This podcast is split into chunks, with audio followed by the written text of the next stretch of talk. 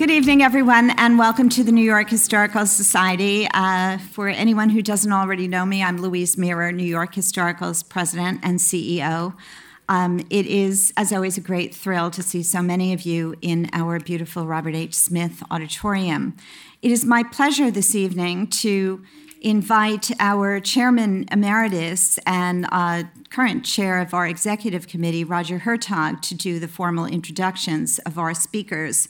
Uh, Roger Hertog, as um, some of you who were here last evening may have heard me say, not only has had an extraordinary career in business and in public service on, um, on boards of the Public Library, um, AEI, uh, the New York Historical Society, of course, and the New York Philharmonic, among, among many others.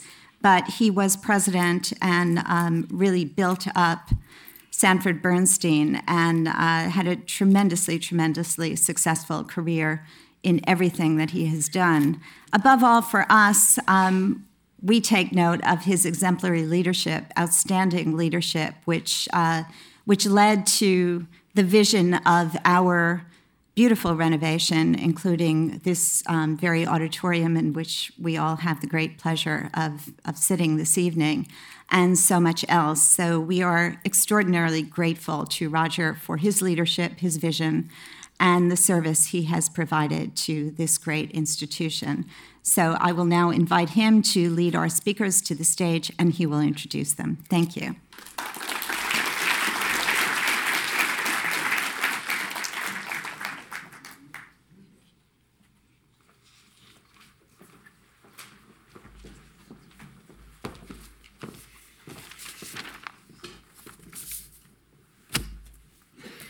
Okay, I don't have to read that it says, I'm Roger Hertog. Okay. I really got good at this. But um, I'm pleased this evening to welcome you to our program about a book called The Unraveling High Hopes and Missed Opportunities in Iraq. Its author is Emma Sky, a veteran of years of work in Afghanistan, Iraq, and elsewhere in the Middle East, fluent in Arabic, who is now a senior director of the Jackson Institute for Global Affairs at Yale. Now, given its title, this book may sound, may not sound like something you really have to read. You probably know already that the Iraq War started off with high hopes, which unraveled for several years in a series of missed opportunities. You won't be surprised to learn that its author, like many people in her English homeland and here, and probably in this audience, had deep concerns about the war. In fact, when Barack Obama was elected president, Emma Sky was quoted as saying, Now the U.S. was finally led by a man whose worldview I shared. When she volunteered to go for the English government to Iraq, she expressed her motivation in part as follows This was my opportunity to apologize for the war. The woman who showed up in Iraq was, in her own words, the kind of progressive who imagined that Texas is a state of cowboys, electric chairs, right wing zealots, who spend their weekends down by the border shooting Mexicans. Coming from New York, I always thought it was the same thing, also. That's what she thought the U.S. soldiers in Iraq might be like. Within a few years, this petite woman had been hired as a political advisor by a six foot five Texan with a shaved head who happened to be the commanding officer in Iraq, General Raymond Odierno. From that moment on hangs this tale. Why should such a soldier hire Emma Sky? As I understand it, he was fearful of being trapped inside a bubble of the U.S. military. Little did he know that he was going to be out of that bubble pretty soon.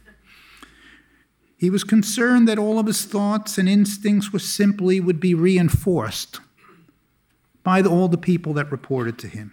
He wanted an independent view by his side. The unraveling is the story of how he came to consider Emma Sky an indispensable aid, and how she began to understand American interests in Iraq and the heroism of American soldiers.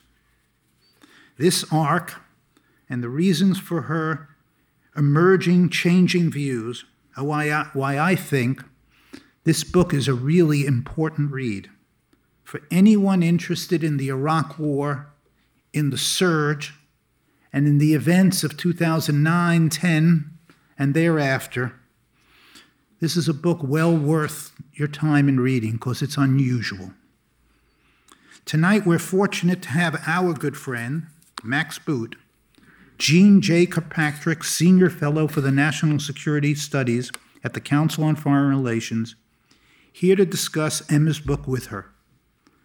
They'll talk for a while, and then we'll open up the program to questions from the audience. So, with that, let me please, let us please all welcome Emma Sky and Max Boot.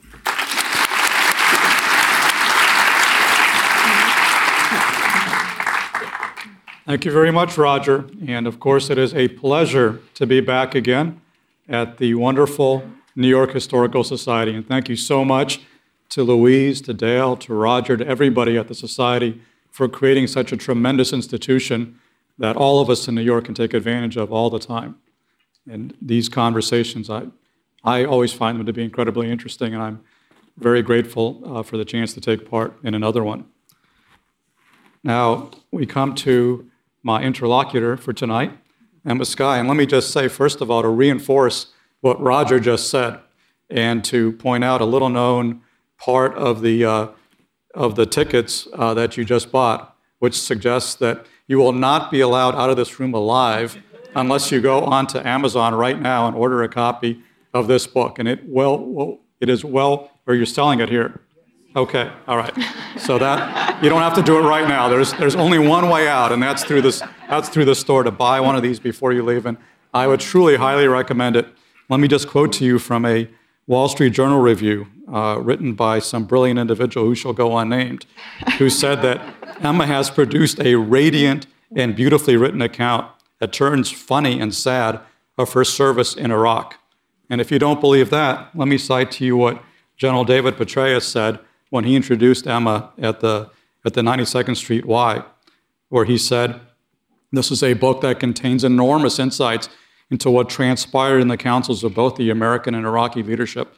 It includes many forthright, poignant, profound reflections. And I think that's exactly right. Now, let me begin our conversation, Emma, by asking you the basic question, which was, you know, how the heck did you get to Iraq in the first place, and what led you to be interested uh, in the Middle East? Is this just something that's in the water of the UK, that everybody who grows up there has a proclivity to become an Arabist because there have been so many distinguished Arabists that come out of uh, Great Britain. Well, Max, where do I start? I'm now feeling a bit bad about what I said about the Texans, but I'll have to go back to the Texans later.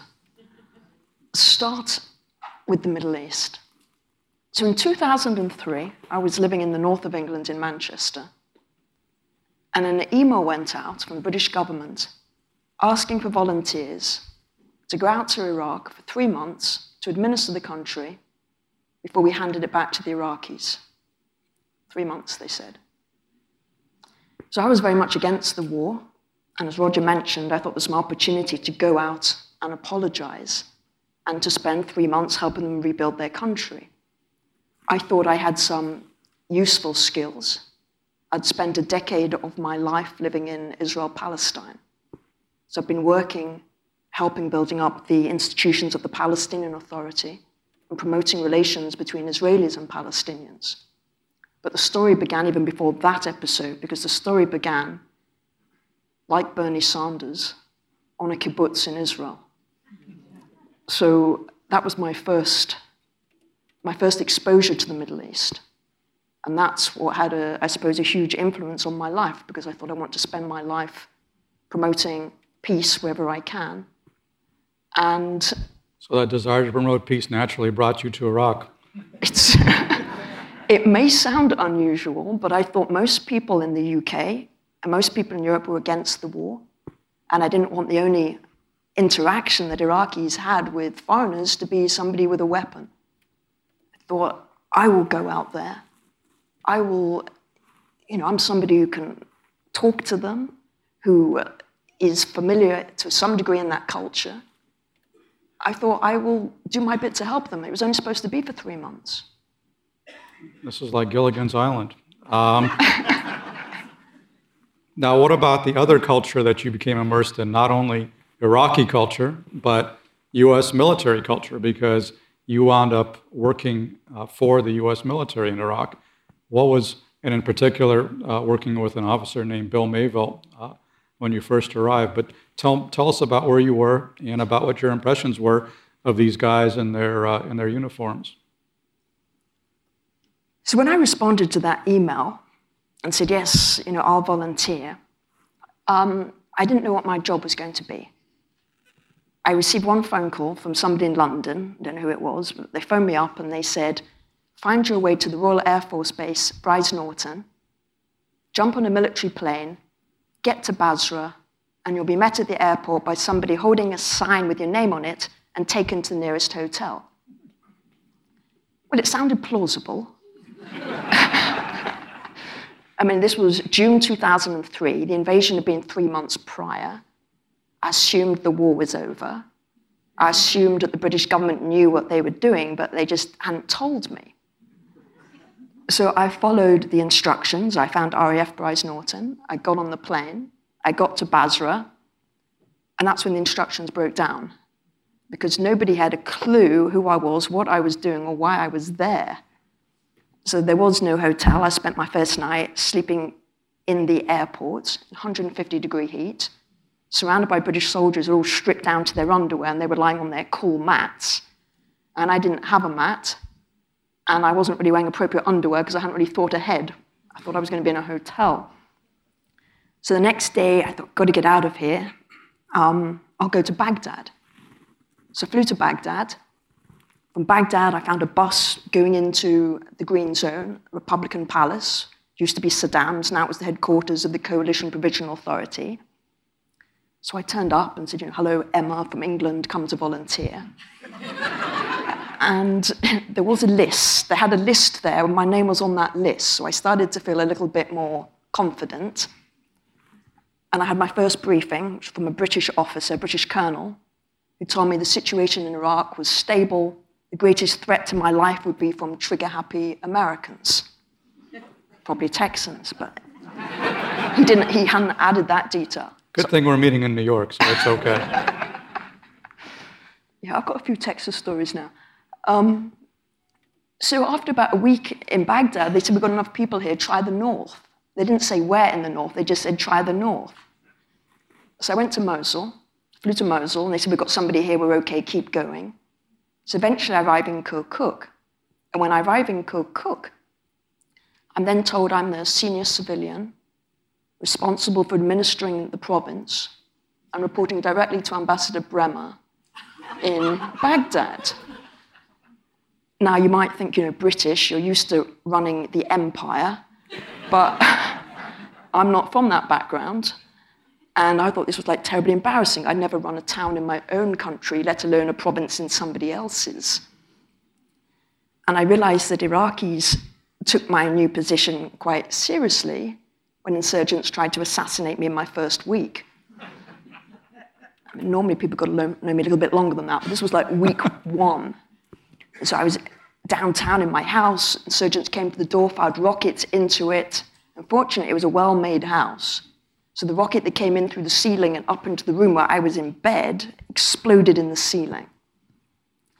So I went to the government building, got up, went to the Kirkuk government building, which is supposedly the headquarters of the Kirkuk Provincial Council, and it was swarming with US soldiers.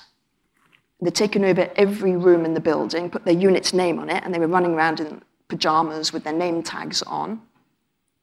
And I didn't know, you know, I didn't know anything about militaries, but I did what you're told to do whenever you arrive in a foreign land. I grabbed hold of one of the young soldiers and said, Take me to your chief. And he was like, Yes, ma'am, follow me. So I was following this soldier up the stairs to this room, largest room in the building, used to be the governor of Kirkuk's and had been taken over by Colonel Bill Mayville. So I walked in and he was lounging on the couch with his boots up. And I said, you know, introduce myself. And I said, Colonel, it's all rather awkward and embarrassing, but my house has been blown up. And is there any chance you might have a spare tent on the airfield? And he sat up and he snarled and he was like, We're going to hunt them down and do nasty things to them. And I was just, I said, Colonel, you ought to do no such thing. You know, they're attacking me because I'm a symbol of an illegal occupation. All I want from you is a tent, not a death warrant. So that was my first interaction, which was pretty negative. I went to see him, well, when I left the room, a message, I was like, how on earth am I supposed to work with these people? And then I got sent a message that the tent had been made available to me. What wasn't told to me, but I found out later when I turned up at my tent, was it already had seven men in it. So that was my new accommodation. And these were not seven men of my choosing, they had been put there. And so I went. It wasn't your harem. no. it sounds good, it was not good. It was not good. so I turned up the next day to see the colonel. I went back, I had my laptop, and I downloaded onto my laptop the Fourth Geneva Convention. And I said, Colonel, you know, come and sit down here. And I read it to him line by line. And I said, if I find you violating any of the articles, I will take you to The Hague. Now, this was early days. I didn't know that America wasn't a signatory to the International Criminal Court, and you can't take Americans to The Hague. But anyway, I didn't know that. So it was not a very auspicious and this was before encounter. President Trump threw out the whole concept of the laws of war. yes. So this was a clash of cultures. Yes. But how did your view? Now, obviously, you did not actually refer Bill Mayville to The Hague for prosecution. And instead, if I, if I may break the news to the audience, you actually mm-hmm. formed a fast friendship with him. So tell us how your view of the US military changed as you spent more time in contact with it. Well, he was actually really delighted to see me because he thought I was his replacement. they had been told, you know, the army comes in. So many misapprehensions in one country, yes. Yeah, and then the civilians come and take over. So he thought I was the first of the civilians to arrive, and we would do a left seat, right seat, or a right seat, left seat. And then he would go. So he said, We're to share an office. I'm going to take you around the country, introduce you to everybody, and then I'm going to leave. And I thought, you know, it's only going to be two weeks. I can put up with this man for two weeks. So every morning he would make me a cup of tea, because I think he thought that's what, you know, you do with British women, you make them tea. And I was treated a bit like a pet. and, you know, I had to spend all this time with him. And I realized that we actually had the same objective, which was to get Kirkuk back on its feet, Iraqis running their own affairs, so the US military could withdraw. And the more time I spent with him, I realized we got shared values, that we'd read the same books. And he was actually very funny. And I was the nearest thing he had to a Middle East expert, and he wanted to learn everything he could from me. Well, the two weeks came and went, and it became very clear that the brigade wasn't going anywhere, and I wasn't the first of the civilians. I was kind of it. And he said, Look, you know how to do this nation building thing much better than we do. How about I assign a whole bunch of my paratroopers to work for you? And so that's how we started working really closely together. And whenever, you know, Ambassador Bremer or a civilian came, I would sit in the seat and he'd be my military advisor. And whenever a military guy came, he would sit in the seat and I would be his political advisor. So it was just us making it up as we went along without much direction from above.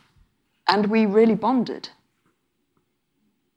Well, you later on, of course, you rose to even greater fame, prominence, and influence with essentially the same role with General Ray Odierno when he was the operational commander uh, in Iraq during the surge from 2006 to 2008, and then when he returned 2008 to 2010 to become the, the overall uh, commander in uh, Iraq.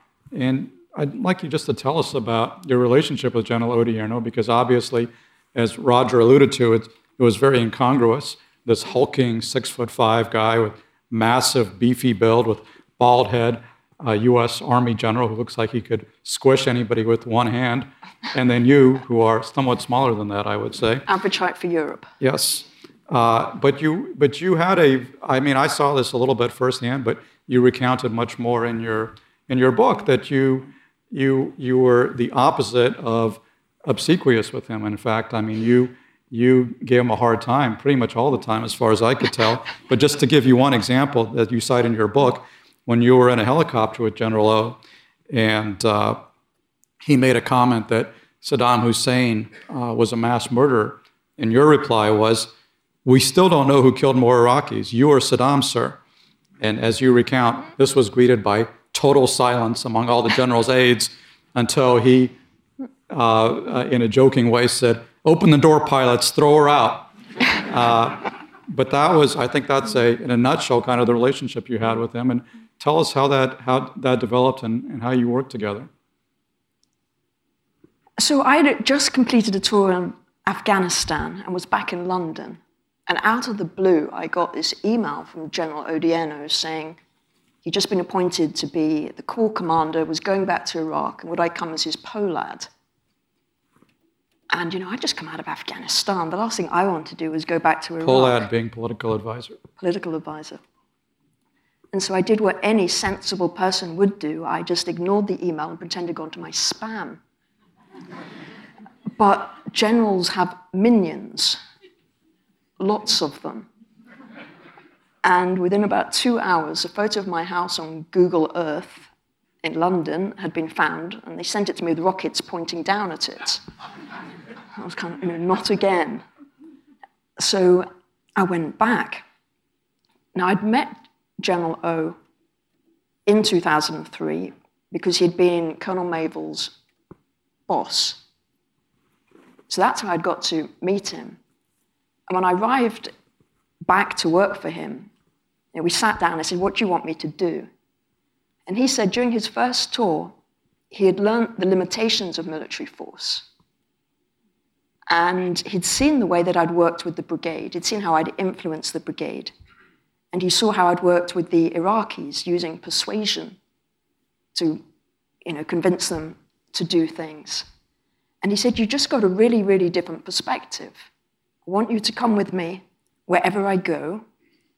And, you know, whether it's the front line or in the meetings with Iraqis, I want you to be there. I want us to talk, you know, before we go. I want us to discuss things afterwards. I just want to have a sense of, you know, a different perspective. And he said, you know, you have to tell me when I'm screwing up. I thought, wow, you know, I don't have to, I can be unfiltered. And I just thought. Now, to explain for the audience, most four star generals I have met would not admit that there's even a possibility that they could screw up, much less to ask somebody yeah. to point that out to them. I mean, I just thought it amazing because in all the books that you read about leadership, they always tell you you should surround yourself by people who are different from you. And people rarely do. They usually got people around them who are like them. And particularly the military culture, because it, the culture is so strong.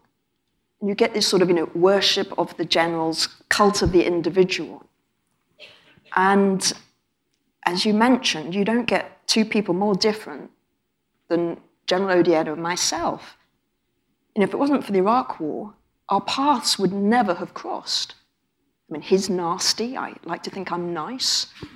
he's, you know, he likes football, American football. I mean, he's, we're just really, really different. And it, it, it was just, you know, it amazed me. He was somebody who I respected.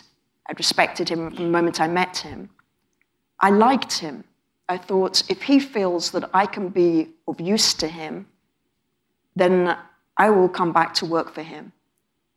you know, I said the first time I went was to apologize for the war. The second time was just because a guy who I had tremendous respect for asked me. I didn't have any illusions that, you know, we were going to turn Iraq round and it was all going to end well. Not at all. I just went because he asked.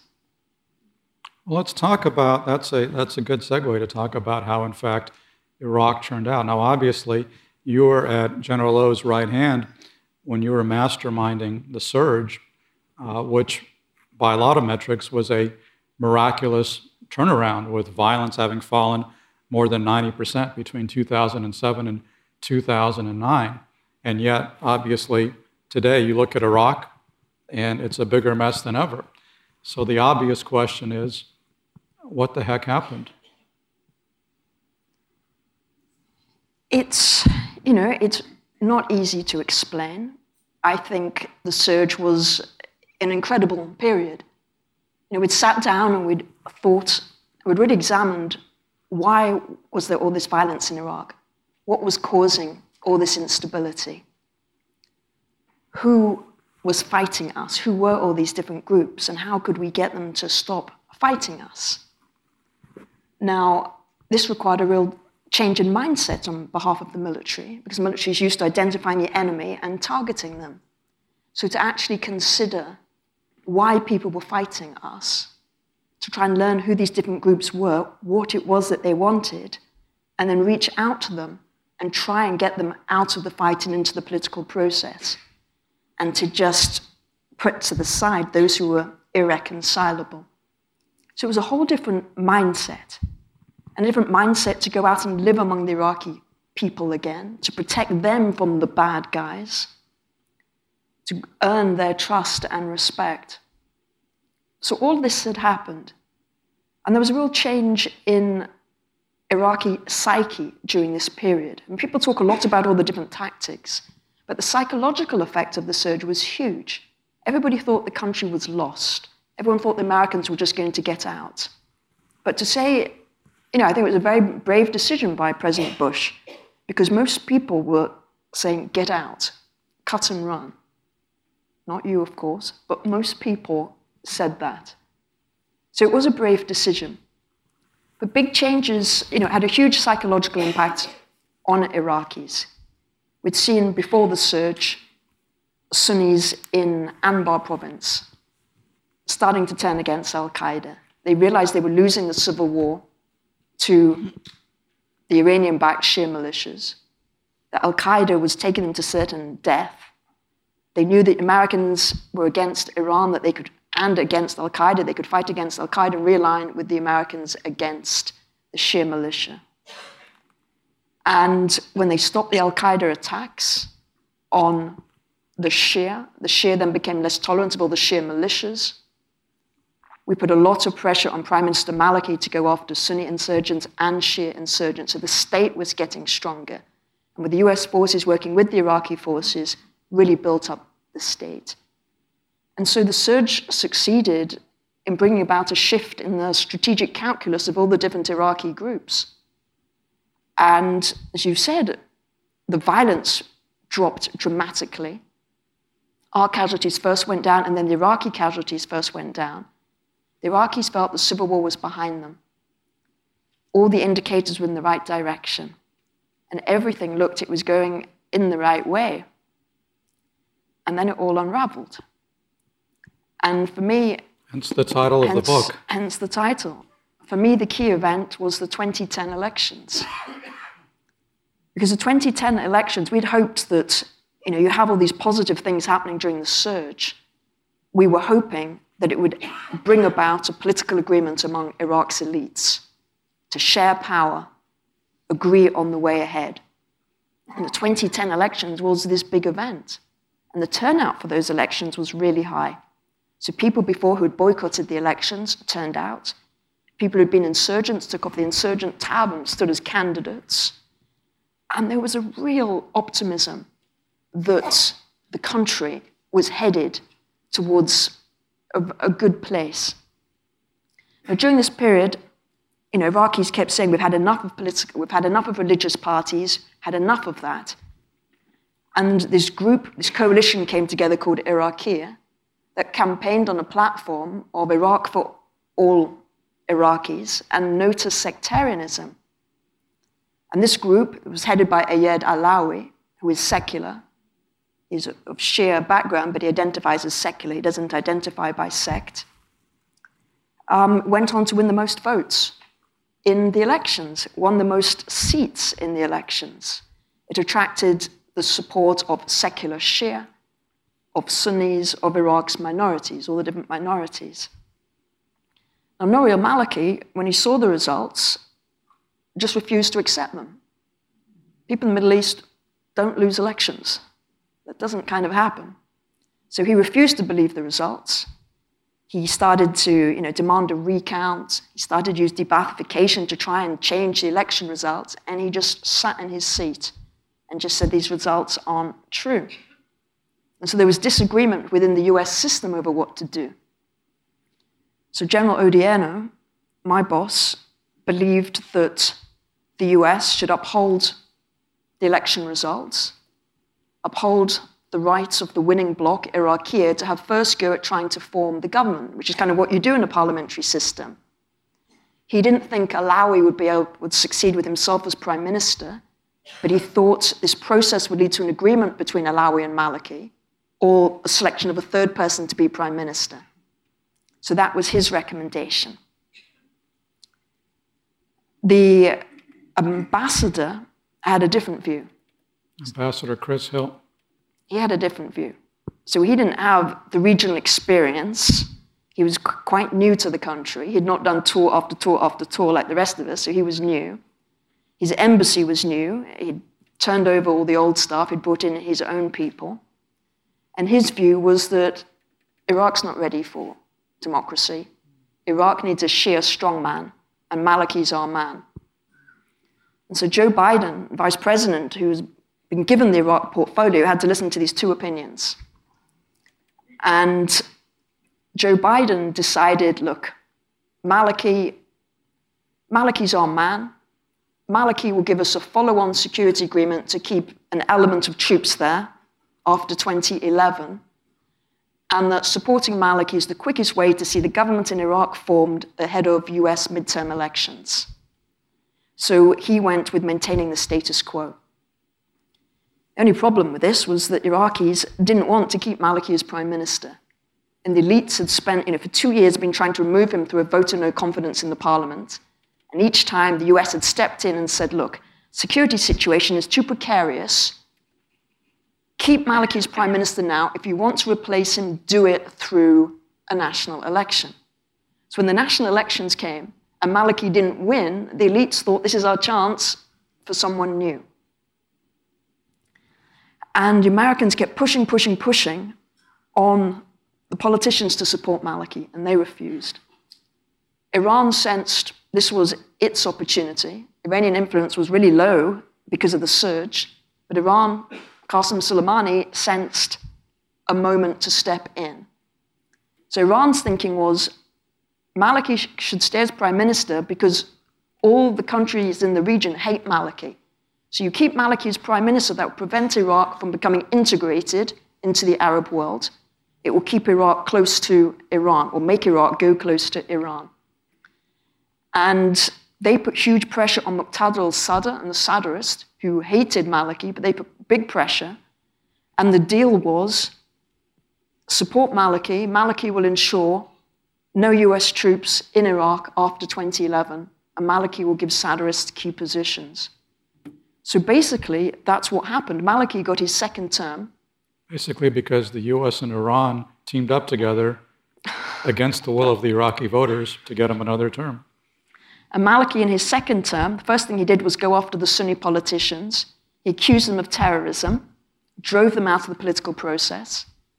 He reneged on his promises to those Sunni tribal leaders who had fought against Al Qaeda in Iraq. So the leaders were either arrested, killed, or forced to flee the country.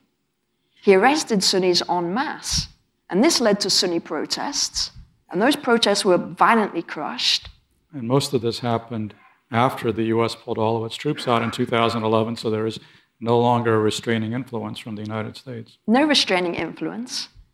And the Islamic State rises up out of the ashes of Al Qaeda in Iraq and presents itself as the defenders of the Sunnis against the Iranian backed Shia militia. And tragically, a lot of the Sunnis looked at ISIS, they looked at the Iranian backed government of Maliki, and they determined that ISIS was the lesser of two evils. And so you saw ISIS just sweep in very quickly and took over a third of the country. Which is what we're dealing with at the moment. Now, they've been rolled back a little bit, but do you think that ISIS is in fact on the way to defeat, as the administration has suggested? Or do you think that we should be doing something different than what we're actually doing now to deal with the Islamic State threat? When I look at ISIS, I see ISIS as a symptom of a problem. You have dysfunctional government in the US, and the symptom is your friend Donald Trump. You get dysfunctional government in Iraq, and the symptom of this is ISIS. So, ISIS is a symptom of broken politics, corrupt government. If you just look at ISIS as a military problem, you smash this iteration, but the circumstances, the environment is still the same, and you just pave the way for son of ISIS in the future, like ISIS is the son of Al Qaeda in Iraq. And the cycle continues. So it can't be viewed as simply a military problem. It is much bigger than that. When ISIS came into Mosul, the Iraqi army, which was outnumbered it, I don't know, 100 to 1, just fled. So Maliki had replaced those officers who he regarded as close to the Americans with guys close to him who had no experience, no qualifications for that role. And they took the money that was supposed to buy the ammunition and food for the soldiers, they pocketed it. So no orders were given to the Iraqi army to fight. So you've got a problem with the state. Now there are all these different militia groups. Militias are much stronger than the Iraqi state. And it's difficult to rebuild up an Iraqi army given the politics are so contested. So there is no simple solution. But until you deal with the politics of Damascus, where Assad has mass murdered the Syrian people, and until there is a better political system and better politicians in Baghdad, there are going to be all of these non state actors and this continuation of ISIS. One lesson that a lot of people take away from our time in Iraq is that it's a fool's errand uh, to try to instill democracy in the Arab world, that the, that the Arab Middle East is in fact better off with despots instead of trying to create more pluralistic societies. I'd be curious, having been in the middle of this for so long, what is your take on that argument?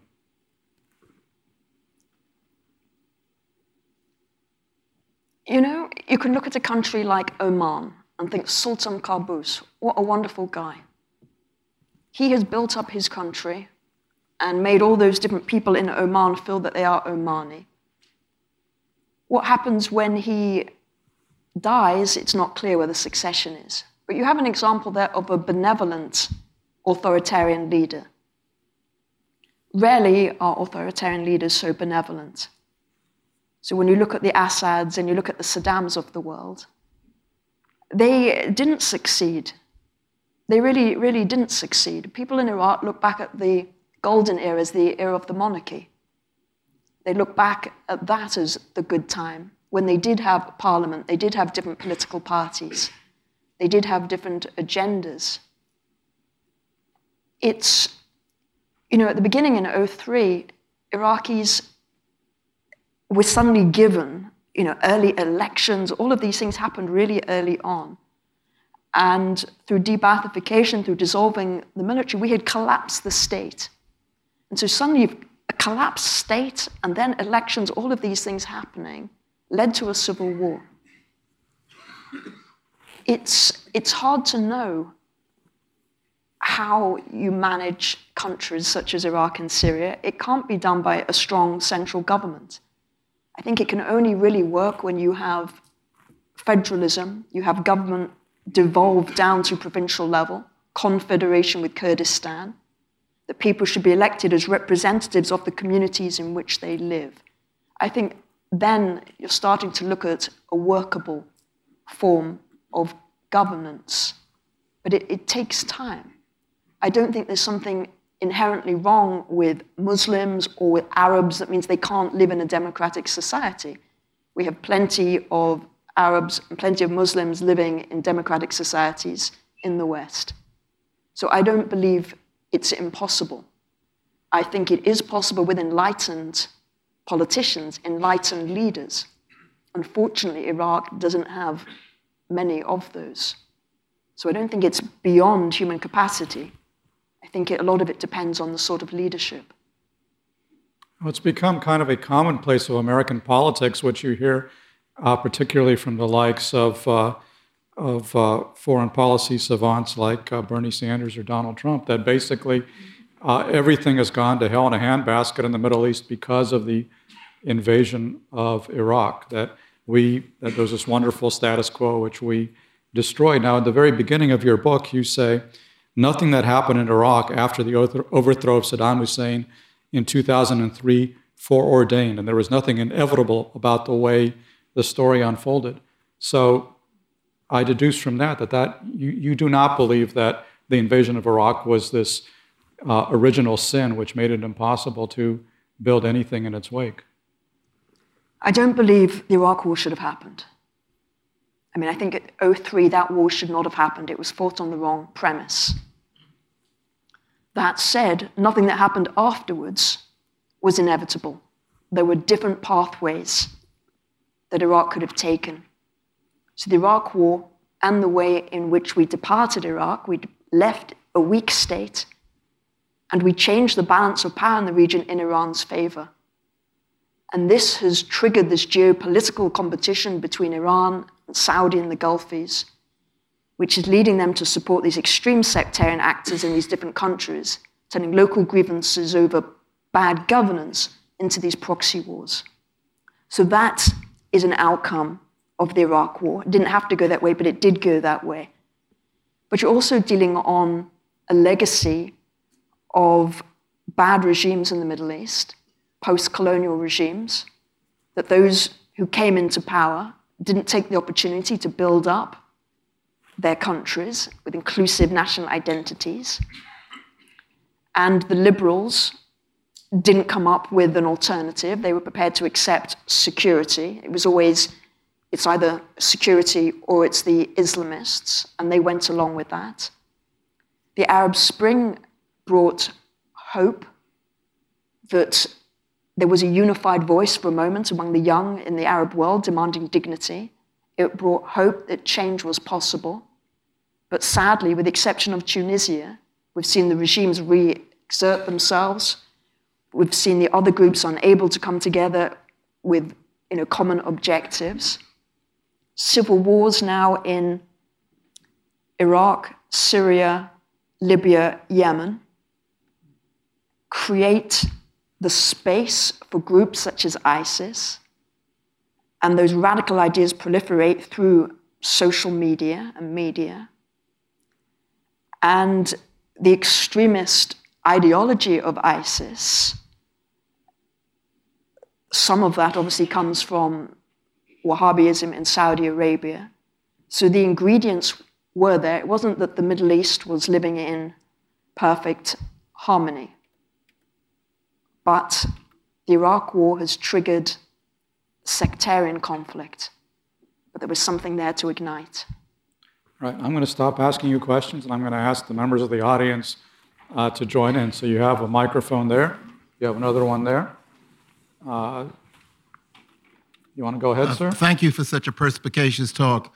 Uh, question about the time in 2010 when we decided to back Maliki.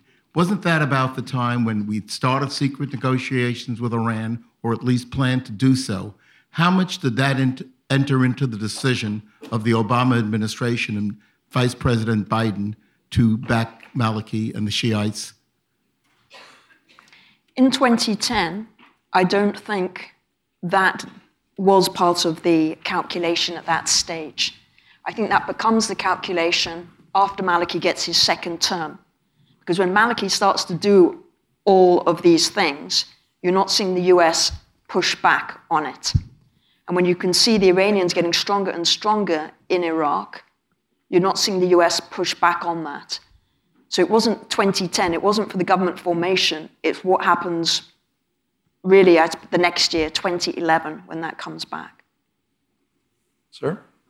To what extent do you believe the policy of de-Baathification pursued under Ahmed Chalabi contributed to the political climate that we saw, or, or at least the instability we saw during the Civil War and the formation of groups like the Badr Corps or uh, the, the, pop, the, growing popularity of the Sadrs as well, those different uh, groups?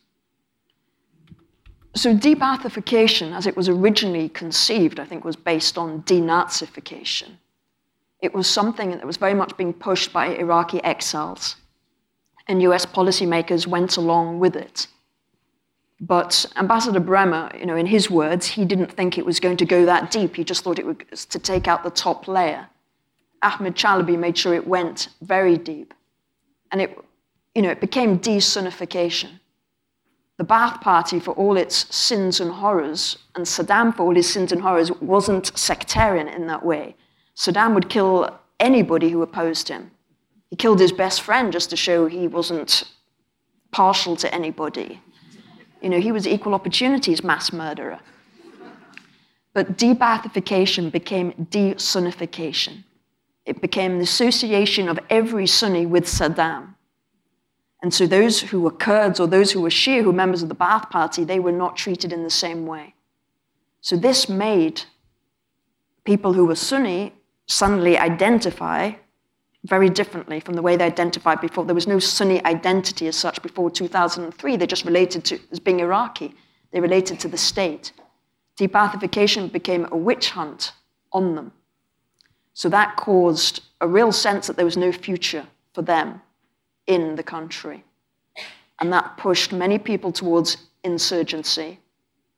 Now, when you look at members of ISIS, you can trace their path to being once upon a time being members of the Ba'ath Party, then being part of the insurgency, then joining ISIS. Some of them have become religious, some have just grown beards but are not religious.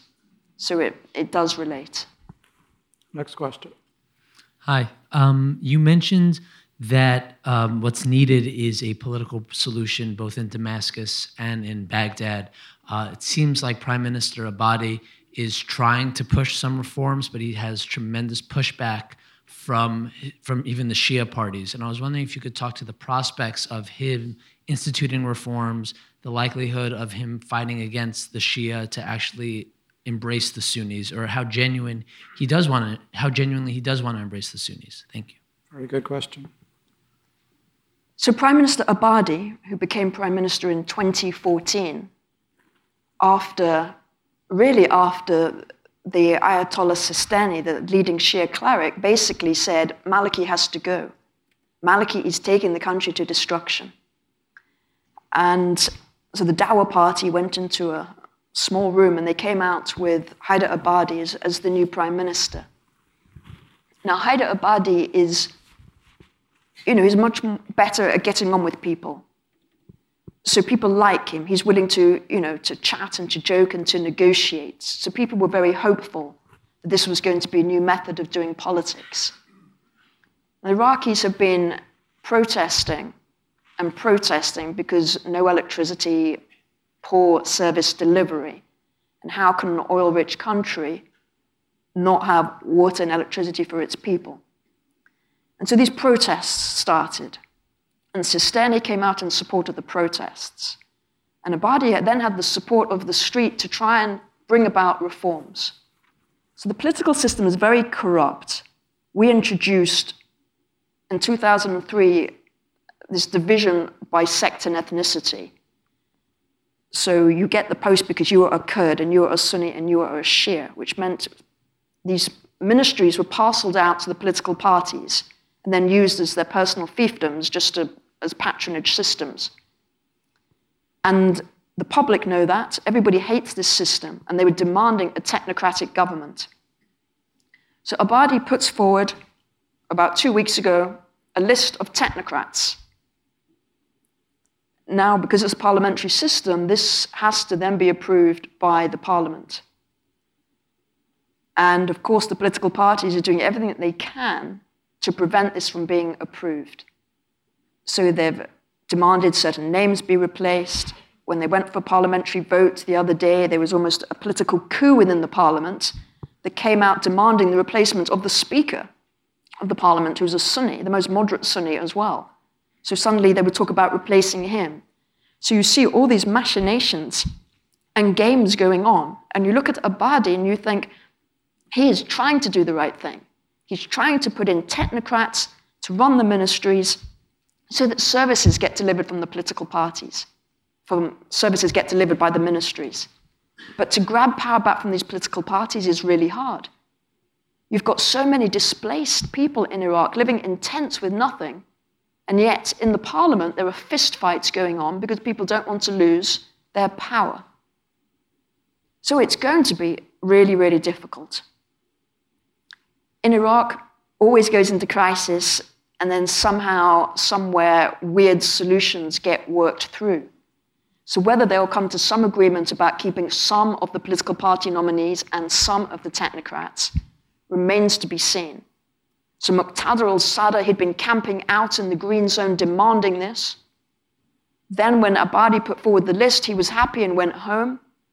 Now that the parliament hasn't approved the list, he's calling people to come up and protest again.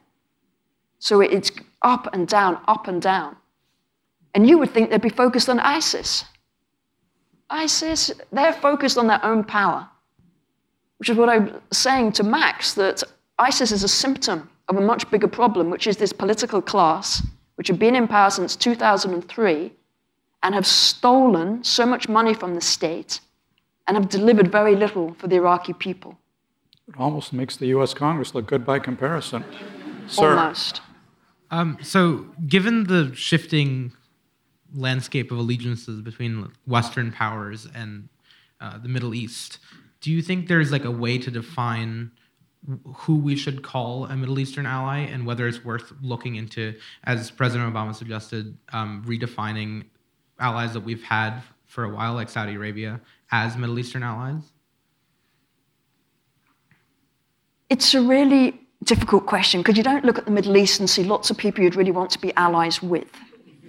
But the Middle East is the Middle East. And it's important for America to be seen as a reliable ally. Because as soon as America starts withdrawing from the region, that power vacuum is filled by others and not people that we particularly like. So it's filled by Iranians expanding, Putin waltzing across the international scene, ISIS. They're all filling the power vacuum. Now, the Saudis' paranoia is that America is not just pivoting away from the region, but America is jumping into bed with the Iranians. That is the paranoia. They feel that Obama is dumping them and going off to Tehran. And this is dangerous. That perception is very dangerous because then Saudi starts to do crazy things. So I think a key role for America to play is balancer in chief in the region. Got to try and balance Saudi and the Iranians, not to be in bed with one against the other, but to try and balance, to try and de escalate these sectarian tensions because Saudi and Iran mobilize people using sectarianism. At the end of the day, it's a power struggle between these two countries. And they mobilize people using sectarianism. So I think America's got a key role to play in trying to balance and seeing its role as a balancer in chief. Next question.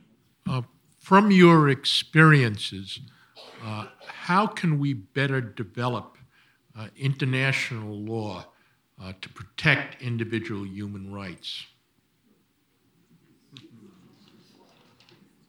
In 30 seconds or less. I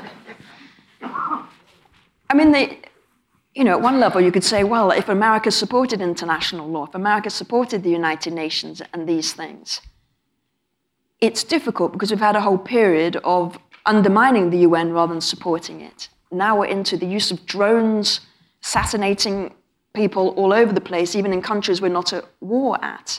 You think it's not going to be long before other countries have armed drones as well. and we have not not done enough to create international norms about the usage. So it is hard because you can say yes to the United Nations, but then look at the United Nations. I can see Max's face. There are lots of problems with the United Nations. I was actually just thinking that it was scary how much we agreed upon, and then you dispelled that. And then I mentioned the United Nations. it is it is difficult. You want to build up these international norms. And you can look at, you know, the responsibility to protect, that we have responsibilities in international community to intervene in another country if there's mass murder going on. And that's what we used as the legal argument for going into Libya. Russia and China supported it there. They thought it was to protect the people of Benghazi when it became used to bring about regime change and get rid of Gaddafi. Russia and China will no longer support responsibility to protect. Hence, there's been no agreement, international community agreement on what to do about Syria. So I'm sorry, I don't have good answers for you. Sir. To, to what degree did the country of Iran become the ultimate victor in the, in the, in the Iraq war? And if it's significant, what does Iraq look like five years from now? I think Iran is the big winner out of the Iraq war. People in the region talk about how America handed Iraq to Iran on a silver platter, or they talk about a secret agreement between the US and Iran, even before there was a secret agreement. Um, so Iran is the big winner. But you could also say that maybe Iran is changing maybe the nuclear agreement, maybe all of these things will bring about a change in Iran. Maybe Iran will become less of a revolutionary power. Maybe it could become more of a status quo power. But those can't be assumptions that we work on at all. Those are risks.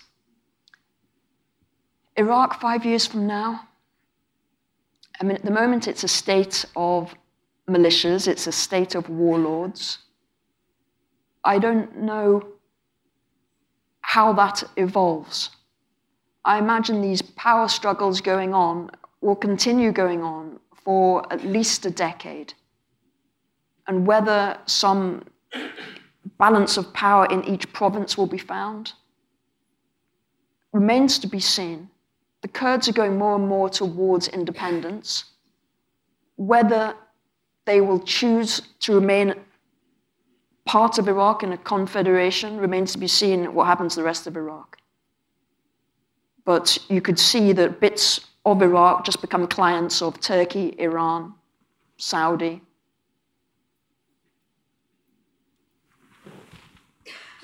Yes, thank you. Uh, with the surge, we also heard that millions of dollars were spent to bribe the Sunni tribal chiefs, and, and, that was very, very important to accompany the surge.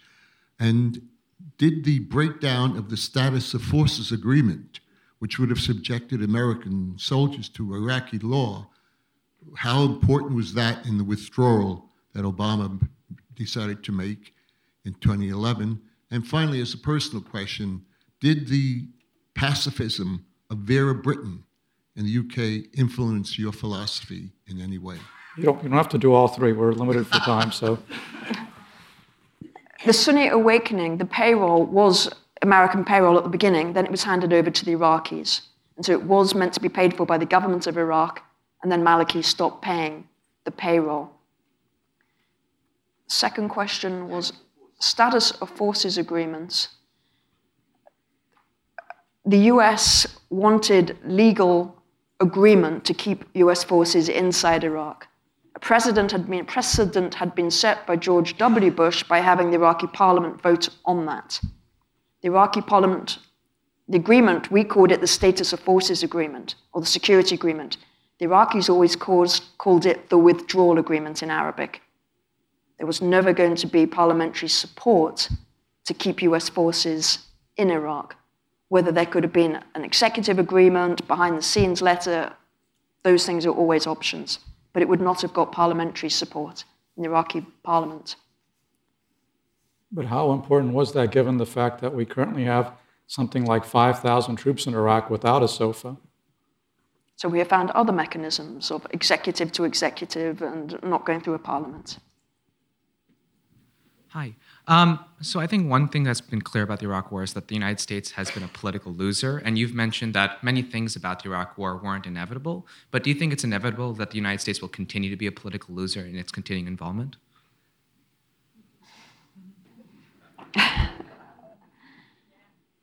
You know, in my most depressed moments, I look at the Iraq War having brought about the unraveling of the Middle East, the meltdown of Europe and the European Union, and the end of Pax Americana that had upheld security and stability in the world for 70 years. That's in my most depressed moments. But I don't think it's, it's over yet there is no, you know, there's no better alternative to liberal democracy. People aren't rushing to get visas to go to China. America still has the capacity and the capability to be the dominant power in the world. The question is the will. And I think after the hyper intervention of George W., through to the non action of the current president, I think the next president, assuming assuming the next president is not President Bush, President President Trump, sorry, assuming it's not Trump, I think the pendulum will swing back to the middle. So I still believe there's a role for America to play in the Middle East, not putting hundreds of thousands of troops on the ground, but playing that diplomatic role, playing that mediator role, helping to balance the different groups. So it's not over yet. The Iraq story goes on and on and on. Our involvement is much, much less now. Well, you could have heard a pin drop during this entire discussion, and it has been an enlightening one. I apologize to all of those people who wanted to ask questions, but we try to hold to our, you know, reasonable discipline, like Ambassador Bremer. Um, we try to close these things at about 7:30. Um, I think we owe a debt of gratitude to Emma and Max, and I think Emma Sky will sign any of those books, which I hope you buy in our bookstore. And um, I thank them both for coming. It was a, a great, great evening.